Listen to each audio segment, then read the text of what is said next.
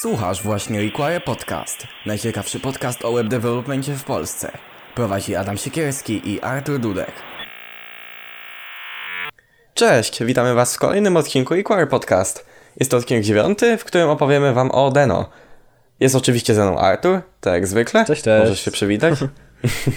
tak więc najpierw przejdziemy do szybkich nowości, których jest kilka. Pierwszą z nich jest e, nowy release Visual Studio Code, wersja 1.45. Zmian jest niewiele. Głównie chyba są usprawnienia w samej prędkości, na przykład kolorowania syntaksu. E, Jest też trochę lepsza integracja z GitHubem, jeżeli komuś się to przydaje, na przykład jest integracja z GitHub Issues. No takie też accessibility improvements, na przykład, że można sobie myszką przewijać e, osobne edytory, osobne karty w edytorze. Naprawdę ciekawe, no tak jak zwykle, co miesiąc. No, jeszcze jakiś taki lepszy, lepszy support do WSL-a. Tak, bo niedługo wyjdzie WSL 2. To, ale to jakby jeszcze Dokładnie. z tego się nie używa, bo jeszcze nie ma WSL 2. E, kolejną rzeczą jest na przykład Next.js wersja 9.4. Też kilka nowych zmian. Na przykład Trochę to, ciekawszych. No, taką podstawową zmianą jest fast refresh. E, Chodzi o to, że tak jak zawsze korzystało się z hot reloadu w przypadku Reacta, no to on posiadał pewne tam problemy, nie? Na przykład komponenty traciły state i tym podobne rzeczy i był już trochę przestarzały i powolny, więc Next opracował, Vercel opracował nową wersję tego, taki jakby successor. E, Nazywa się to fast refresh, działa no ciekawie. Kolejną ciekawą rzeczą jest też e, integracja z plikami .env, że nie trzeba Tak, już będzie... zbudowane, już nie trzeba instalować e, .enva, tak, pliku żeby ich pracować. No, Taka, e, wprowadzenie takiej fajnej zmiany, przydatnej. I też jest y, konfiguracja na przykład SASa. Jak mamy SAS, importujemy sobie pliki SAS, to możemy sobie je skonfigurować w ustawieniach Nexta. No, to jest ciekawe, bo nawet podobno deweloperom Facebooka się spodobał ten fast refresh.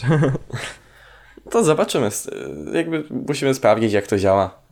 Możemy Wam powiedzieć na przykład za tydzień. Ale teraz już przejdziemy chyba do tematu dzisiejszego odcinka, który łączy się z jedną jeszcze szybką nowością. Dokładnie. Czyli pierwszy release, pierwszy stabilny release Deno. Deno 1.0. 1.0. Dokładnie. Naprawdę jest to wielki, wielki moment, bo na przykład, bo naprawdę może zmienić się coś, nie? Co kiedyś y, będziemy korzystać z tego wszyscy, to dzisiaj może to w środę zeszłą mógł być pierwszy taki dzień, w którym jakby on wyszedł, nie? Tak Mhm, na światło dzienne oficjalnie. oficjalnie. I o tym chcemy, żeby był dzisiejszy odcinek. O tym. e, Cały odcinek poświęcony tak. Deno. Czym jest Deno, jakie są jego wady, jakie są jego zalety, e, co można z nim zrobić aktualnie e, i co o tym myślimy, czy, czy to ma szansę sprawdzić się w przyszłości. Dokładnie, bo to też y, może być taką, taką dużą rzeczą pod względem tego, jakie community wokół tego może powstać. Tak samo jak wokół Node.js'a powstało takie ogromne community, pełno narzędzi, y, pełno po prostu y, zachęciło pełno ludzi do ogólnie programowania pewnie. I tak samo z Deno może powstać takie duże community właśnie. O tym później przejdźmy już do tematu odcinka. Czymże jest Deno? Czymże jest Deno? Otóż Deno jest takim następcą Node'a, jest taki, tak samo środowiskiem do odpalania skryptów w JavaScriptie, lecz wspiera podstawowo ty- TypeScripta, więc nie musimy kompilować TypeScripta ani nic. Działa na Rushcie i TypeScriptie i też y, jest oparty na silniku V8 i jest stworzony przez tą samą osobę, która stworzyła Node'a, Ryana Dalla, który stwierdził, że Node był dosyć starym projektem i dosyć y, słabym. Widział rzeczy, które można by było ulepszyć w Node'zie i stwierdził, dlaczego by po prostu nie napisać od początku tego. I tak powstał właśnie Deno. Tak, dokładnie, bo Node miał takie dużo takich konceptów, które kiedyś były już fajne, no one się powoli starzeją, tego już się nie dało przepisać, bo jest za duża baza kodu, Dokładnie. więc e, za dużo ludzi z tego korzysta, więc trzeba było po prostu zrobić coś nowego, co będzie, Tak, nie spodziewał co, się takiego rozwoju. co będzie zawierało te wszystkie nowe rzeczy, które są dostępne w tych nowszych językach, typu Go czy Rust na przykład. E, Coś, co będzie takim po prostu godnym następcą, no i będzie wspierało na przykład właśnie natywnie tego TypeScripta, nie? Na server side. Dokładnie. To jeszcze były stare czasy i JavaScript nie był aż tak poważnie traktowany, więc nie spodziewał się aż takiego e, właśnie popul- takiej popularności Node'a i dlatego stwierdził, że, że no jak już jest tak popularne, to nie będziemy niczego podstawowo zmieniać i po prostu napiszemy od nowa. Mhm, dokładnie, więc zebrał drużynę, zebrał skład i napisali następcę Noda, który wyszedł dość niedawno. Więc przejdźmy już do może plusów i zalet Deno, takich cech, którymi on się wyróżnia i którymi y, może przewyższyć Noda, którymi przewyższa Noda. Pierwszą chyba rzeczą jest fakt, że wbudowana biblioteka, y, taka standardowa, jest o wiele bardziej rozbudowana niż w Node.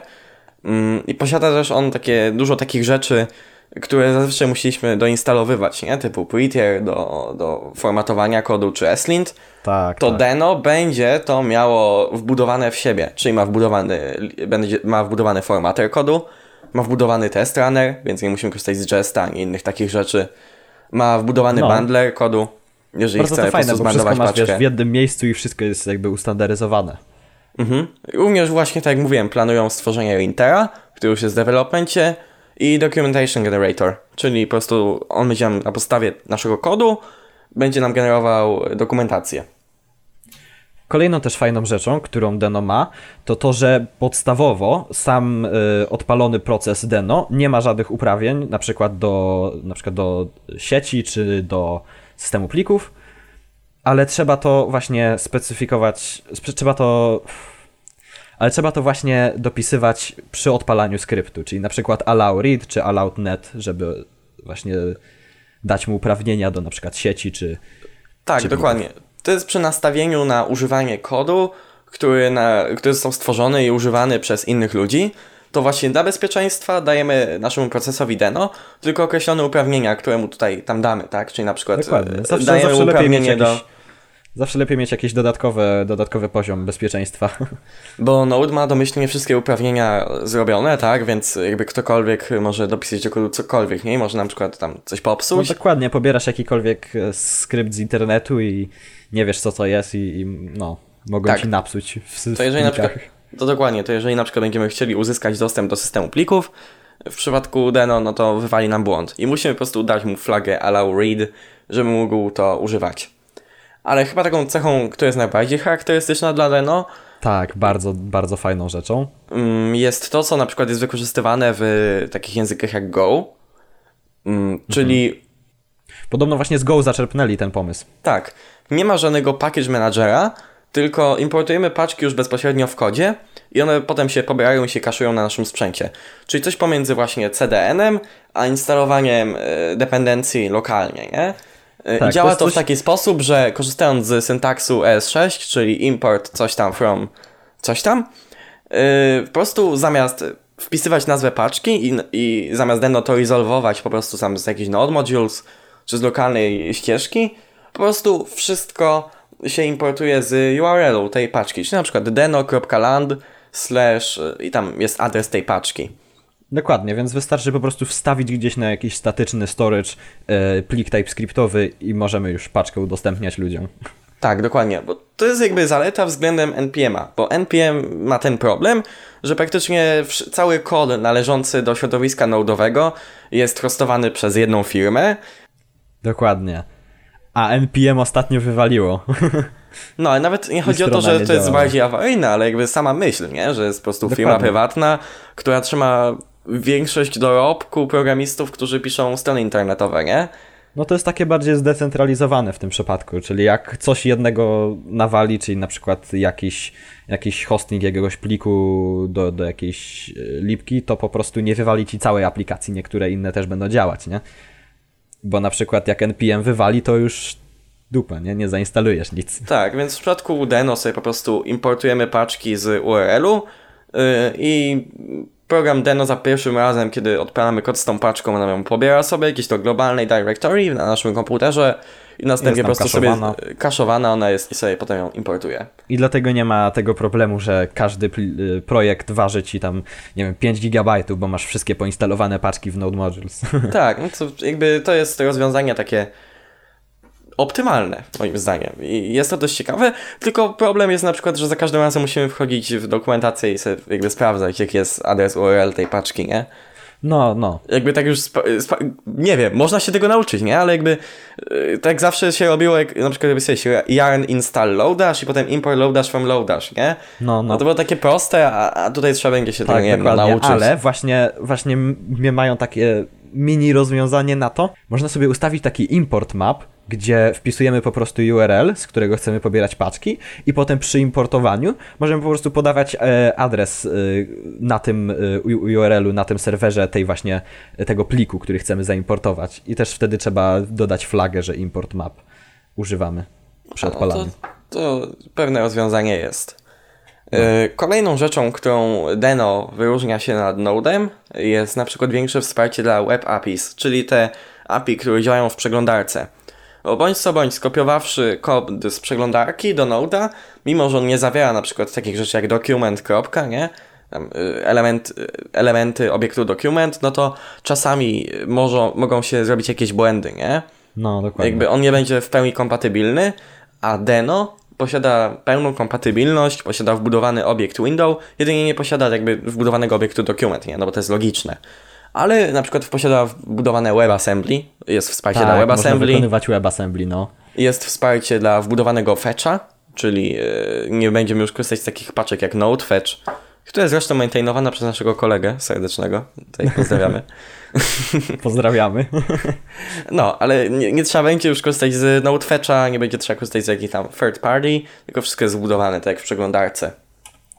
No, też fajną rzeczą jest to, że cały skrypt jest odpalany asynchronicznie, czyli możemy gdziekolwiek w pliku używać po prostu await, bez y, po potrzeby funkcji, która jest asynchroniczna. O, to też jest ciekawe, że cały skrypt jest po prostu odpalany, czyli możemy sobie globalnie używać awaita.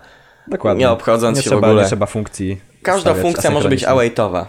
To, to jest fajne, takie te promisy. Tak. Natomiast no, nie wszystko ma tylko zalety, nie? Jakby no też ma swoje wady. Yy, No, tak I one na razie Node. wynikają chyba tylko i wyłącznie z tego, że one jest po prostu we wczesnej fazie swojego rozwoju, nie? Mimo, że jest No, wersja ale już kto wie, może stabilna, jeszcze jakieś wady inne potem wyjdą, e, no. No, wyjdą. Odkryjemy.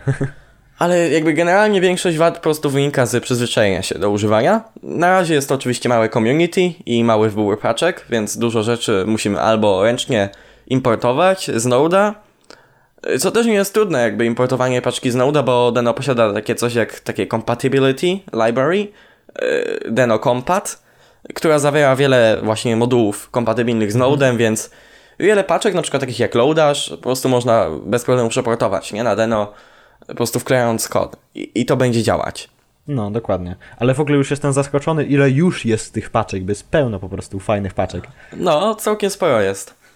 E, Kolejną rzeczą jest praktycznie brak wsparcia ze strony IDE, przez co na przykład VS Code wyrzuca Tak. błędy, bo on nie jest przyzwyczajony do importowania na przykład z, z URL, albo mm, nie jest przyzwyczajony do tych awaitów globalnych i wywala błędy No. po prostu.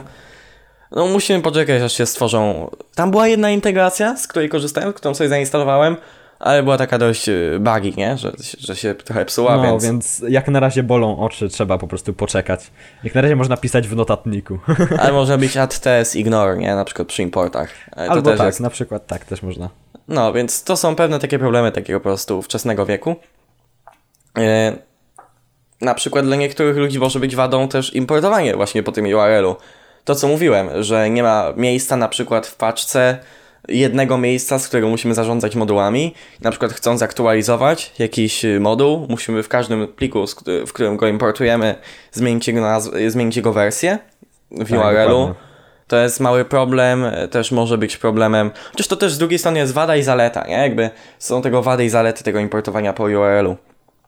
No też No, nie ma na ale- przykład takiego właśnie ten- miejsca, nie? Jak, jak, package, jak package JSON. Tak, tak, ale ten problem po części rozwiązuje właśnie ten import map, który można sobie ustawić przy odpalaniu.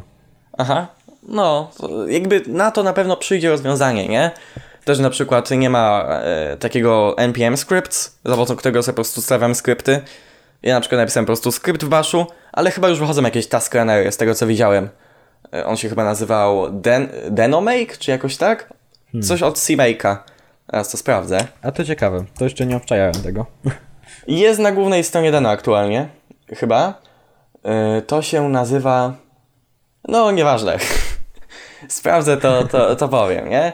jakby powoli powstają rozwiązania takie właśnie task runnery, czego jeszcze nie ma, bo jest właśnie ten wczesny wiek. Yy, no, tak jak mówiłem, jest, są to prace nad kompatybilnością z Nodem, więc jakby wszystko to się będzie powoli rozrastać. Dokładnie, wszystko, wszystko w swoim czasie. Dokładnie, to jest na razie początek tego. Ale co tak właściwie można z tym Deno zrobić? Nie? No bo jakby mamy ten runtime. Yy, I czy są w ogóle jakieś biblioteki, które umożliwiają nam zrobienie jakichś takich real life aplikacji? Otóż są. Na przykład możemy napisać tradycyjną aplikację webową, nie? Taki monolit po prostu. Już jest trochę się pojawiło takich właśnie frameworków yy, do pisania aplikacji webowych. Przede wszystkim podstawą jest moduł HTTP od Deno, Tak, który... udostępniają taki podstawowy. Takie podstawowe jak, jak, jak Node, tylko że nieco jest przyjemniejszy, mam wrażenie, ten od Deno. Y, są też oczywiście właśnie te frameworki, jednym z nich jest na przykład Allosaur. Y, fajnie wykorzystuje te koncepty te, TypeScriptu, typu na przykład dekoratory. Tak, bardzo to, bardzo to widać. Jest inspirowany Angularem, nie? Tak mi on no. przypomina Nesta, Nest.jsa, taki framework też do Node'a. No widać, że nie wygląda to bardzo tak, tak, tak vanilla. No, ale naprawdę fajny, nie? Jakby napisałem nawet sobie taką aplikację Tudu w tym Alozaurze. Bardzo fajny, już tak kompletnie, raczej się nie baguje. E, kolejną rzeczą jest na przykład Aqua, taki mega prosty framework. Tak, taki mega prosty, bardzo przypomina Expressa generalnie. Tak, i też do Expressa podobnie jest na przykład Espresso, jeszcze bardziej przypominające Expressa. Takie, no. trzy, że, takie trzy frameworki, warto się na, nich, na nimi oprzeć. Yy, Allozaur na przykład też już wspiera te, renderowanie template'ów, takich jak EJS. Już też stworzyli moduł do Deno, który renderuje template'y EJS. U. Więc to się rozwija. Tak, wszystko, wszystko jeszcze przed nami.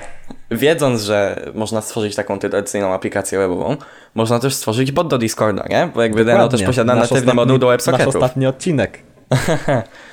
Więc już powstała oczywiście biblioteka do tworzenia botów do Discorda, nazywa się Już Coward. powstały nawet trzy. Najlepszą jest właśnie Coward. Coward? No. no. Wiesz, jakby ma, cały ma, czas ma najbardziej, się rozwija, nie? Tak, taki najbardziej e, intuitive y, syntaks, bardzo podobny do Discord.js, nie? Wiesz, tak na trzy dni przed premierą tego Deno 1.0 był tylko Coward, nie? No, ale ma właśnie taki bardzo, jeśli ktoś umie na przykład y, pisać boty w Discord.js, to tutaj jest bardzo podobny syntaks do tego. O, to fajnie. Można też napisać aplikację CLI, bo Deno oferuje zrobienie takiego, takiego czegoś jak Deno Install i to pozwala nam instalować skrypty do po prostu globalnego scope'a y, i może w tym pomóc nam na przykład Denomander, nazwa w ogóle nieinspirowana Commanderem y, do y, Node'a. Tak, tak. Działa bardzo podobnie, ale fajne, no. Jakby powstawanie takiej bibliotek powoduje, że ludzie powoli zaczną właśnie wchodzić w ten świat Deno, nie? Też jest biblioteka ARX, która chyba jest przeportowana z Node'a, ale nie jestem pewien. Hmm. Też właściwie nie jestem pewien, ale... Takie coś na pewno powstało na Node'a. Yy, to jest po tak, prostu tak. parser do argumentów, nie? Dokładnie. Więc można bez problemu stworzyć aplikację CLI. No i tak jak już mówiłem, nie?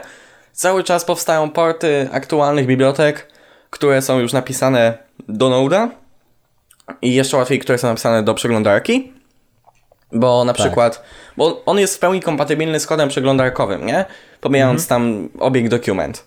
To I nawet, właśnie nawet importowanie wszystkich y, jakby pakietów, wszystkich skryptów też jest bardzo podobne do importowania w takim vanilla HTML-u, gdzie po prostu dajesz, mhm. so, y, dajesz po prostu source i jakiś link, nie? Tak, albo do, script type module i import tam from. I tu tak samo importujesz poprzez linki, nie? Tak, zgadza się. No i mamy na przykład już moment, że jest zaimportowany. Już o moment, że się to można wiele mówić. Czy wiesz, no, jest... rozwija się co chwilę, co chwilę ktoś coś tak, dodaje. Jest Lodash już przeportowany. Yy, naprawdę, rozwija się, nie? Wszystko. Warto obserwować. To jest taki jakby Node.js, ale na sterydach, nie? Tylko potrzebuje trochę czasu na, na to, żeby to community się wytworzyło. To jest dziecko Node.jsa moim zdaniem. Znaczy, no to jest ten sam gościu, nie? To stworzył, więc... E, tak, no jakby to, to jest taka po prostu nowsza wersja, nie? Taka nowocześniejsza, fajniejsza. Tak, to jest taki jakby update do Node'a, tylko że nie warto już było pisać update'u, bo pewnie zepsułby pełno rzeczy, więc... Jakby za, dużo, za duży codebase działa na Node, więc on powiedział, że nie będzie robił drastycznego update'u do Node'a, który będzie wprowadzał takie właśnie rzeczy, jak to importowanie po URL-u, czy decentralizacja systemu paczek, tylko po prostu stworzy nową rzecz, nie? Dokładnie. I chyba to wyszło To jest- na dobrze. No, to jest tak jak czasami spoglądasz na swój stary kod i patrzysz, u, ale kupa, nie? I nie chce ci się tego robić, od, jakby nie chce ci się tego aktualizować, więc po prostu stwierdzasz, że jak już coś musisz zrobić, to tylko od początku, nie? Bo takie spaghetti jest aż tam. No, istnieje też na przykład biblioteka y, WebView, która pozwala robić takie aplikacje, jak na przykład w Electronie robimy. To są po prostu bindingi do biblioteki WebView do Rasta. Bo warto też zaznaczyć, że do Deno jesteśmy w stanie pisać kod w Rastie, nie? No tak, bo Deno sam sobie jest oparty na, na raście. tak, na dokładnie. On był napisany, on był napisany Rust, TypeScript i, i C++, I nie? silnik V8. I silnik, I silnik V8, dokładnie. Więc podsumowując, czy Deno będzie miał szansę się przebić? Moim zdaniem będzie miał szansę się przebić. Tak, moim zdaniem też. Dostarcza wiele rozwiązań konkurencyjnych dla Node.jsa, takich jak bezpieczeństwo, jak TypeScript, jak kompletność rozwiązań dostarczanych po prostu out of the box. Tak, to jest naprawdę rzeczy, duża konkurencja. Na razie, na razie jakby wiadomo, że głównym rynkiem w przypadku takiego programowania są firmy.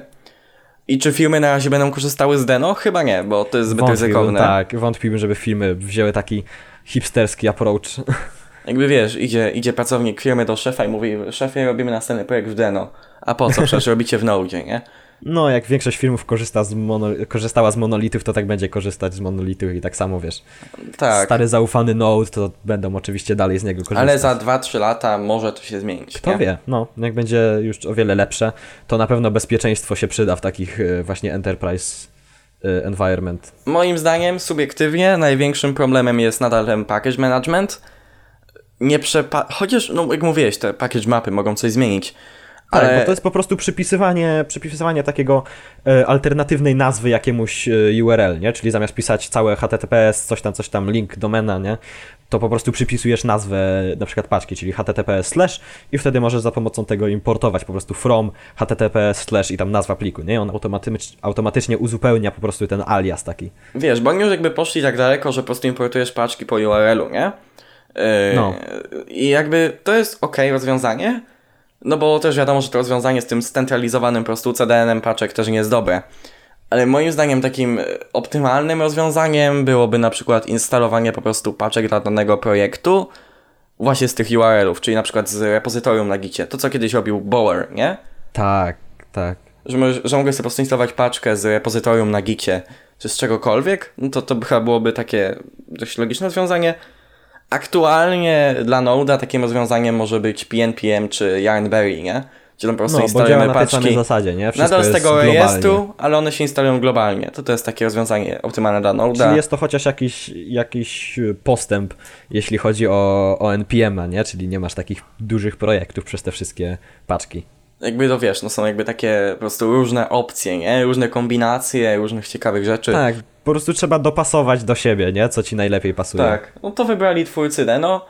Mam nadzieję, że w przyszłości będzie możliwość jakby skonfigurowania tego sobie, nie? Że na przykład ja zdecyduję, że sobie by będę fajne, chciał tak. definiować paczki w pliku tam na przykład, nie wiem, jakiś, nie wiem, Deno JSON,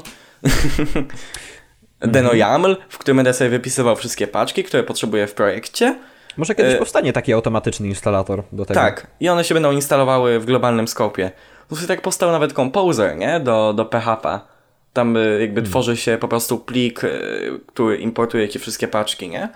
Jakby można to zrobić, może powstanie taki system, że ten system będzie zdecentralizowany, ale będą nadal definiowane jakby dla danego projektu importowane po prostu po nazwie, nie? A nie po URL-u. Bo Tak, co, by importowanie było po. URL-u, nie, nie przepadam za tym, ale jakby rozumiem motywację, nie?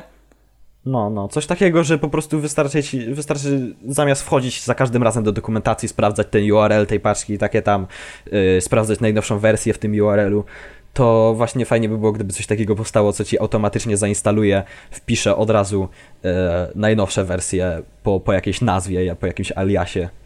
Jakby to można jakoś danych. fajnie zintegrować. Na przykład robimy sobie jeden plik, który odpowiada za na przykład instalowanie paczek i ten plik importujemy w różnych...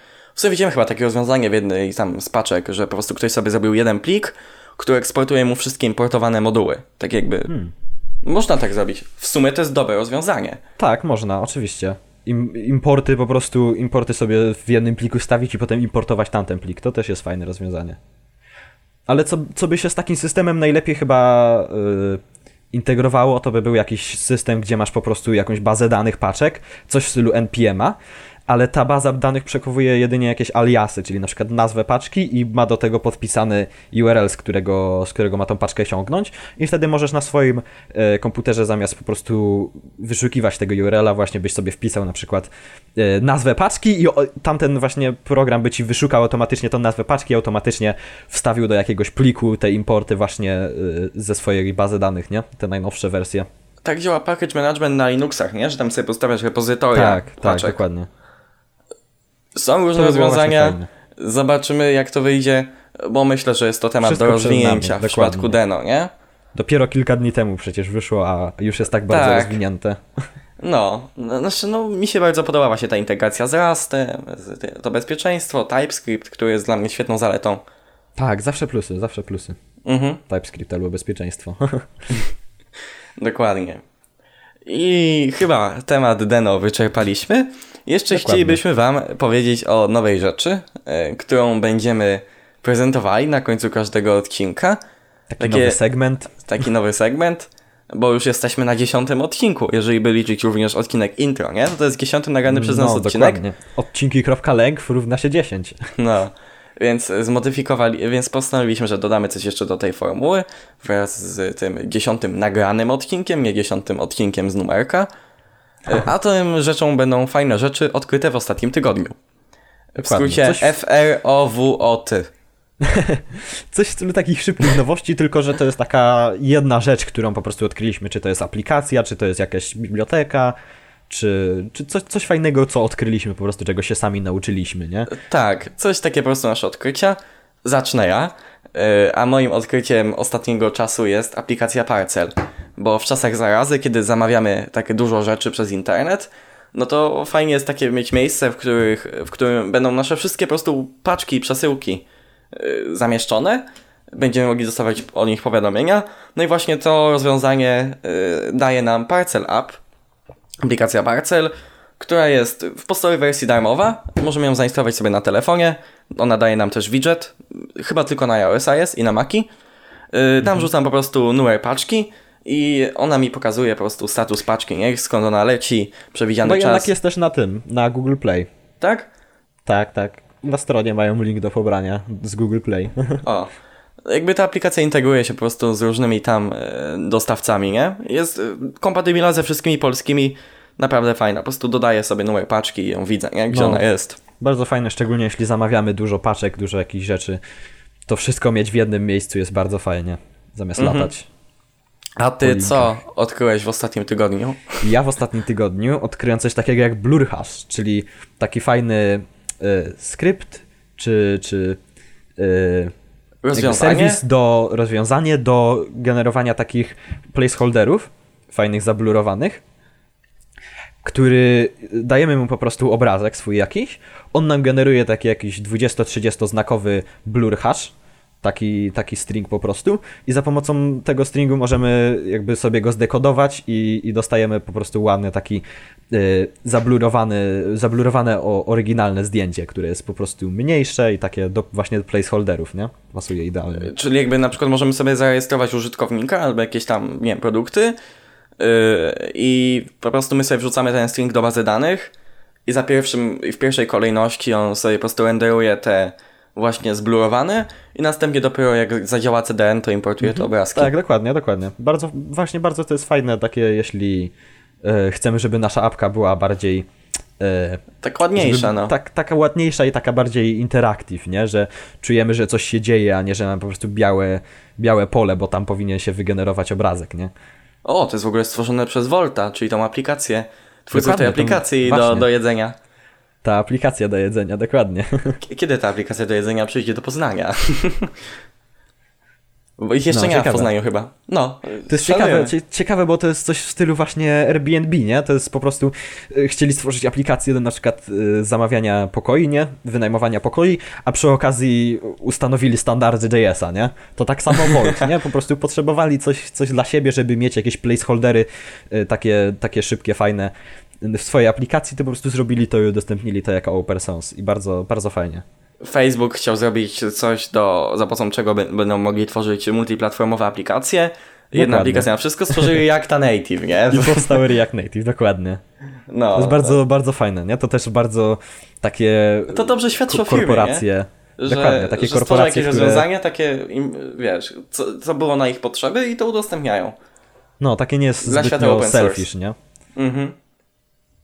I, I dzięki temu właśnie jakby cała technologia idzie do przodu, nie? Bo ktoś, ktoś chce po prostu coś zrobić nowego na swoje potrzeby dla biznesu, a wychodzi na to, że po prostu stworzył narzędzie dla wielu ludzi, nie? No dobrze, to chyba będziemy kończyć. Już jest takie Dokładnie. zdanie tradycyjne kończące każdy z odcinków, nie? Jak zwykle wszystkie linki będą w opisie. Tak, tradycyjnie. Wszystko- Na archiwum. Wszystkie linki w opisie. Zapraszamy do archiwum na stronie, zapraszamy na YouTube'a, y, gdzie jest odnośnik z naszej strony. y, Zapraszamy do polecenia jakimś tam znajomym. Zapraszamy przeczytać sobie więcej o Deno i po, popróbować samemu, bo naprawdę jest to ciekawe. Y, Dajcie łapkę w górę, zasubskrybować. O nie, zamieniamy się w youtuberów. Tak, dokładnie. Jakieś pomysły kierować na naszego maila. Dokładnie, można napisać maila, można na Discordzie napisać pomysły. Do widzenia.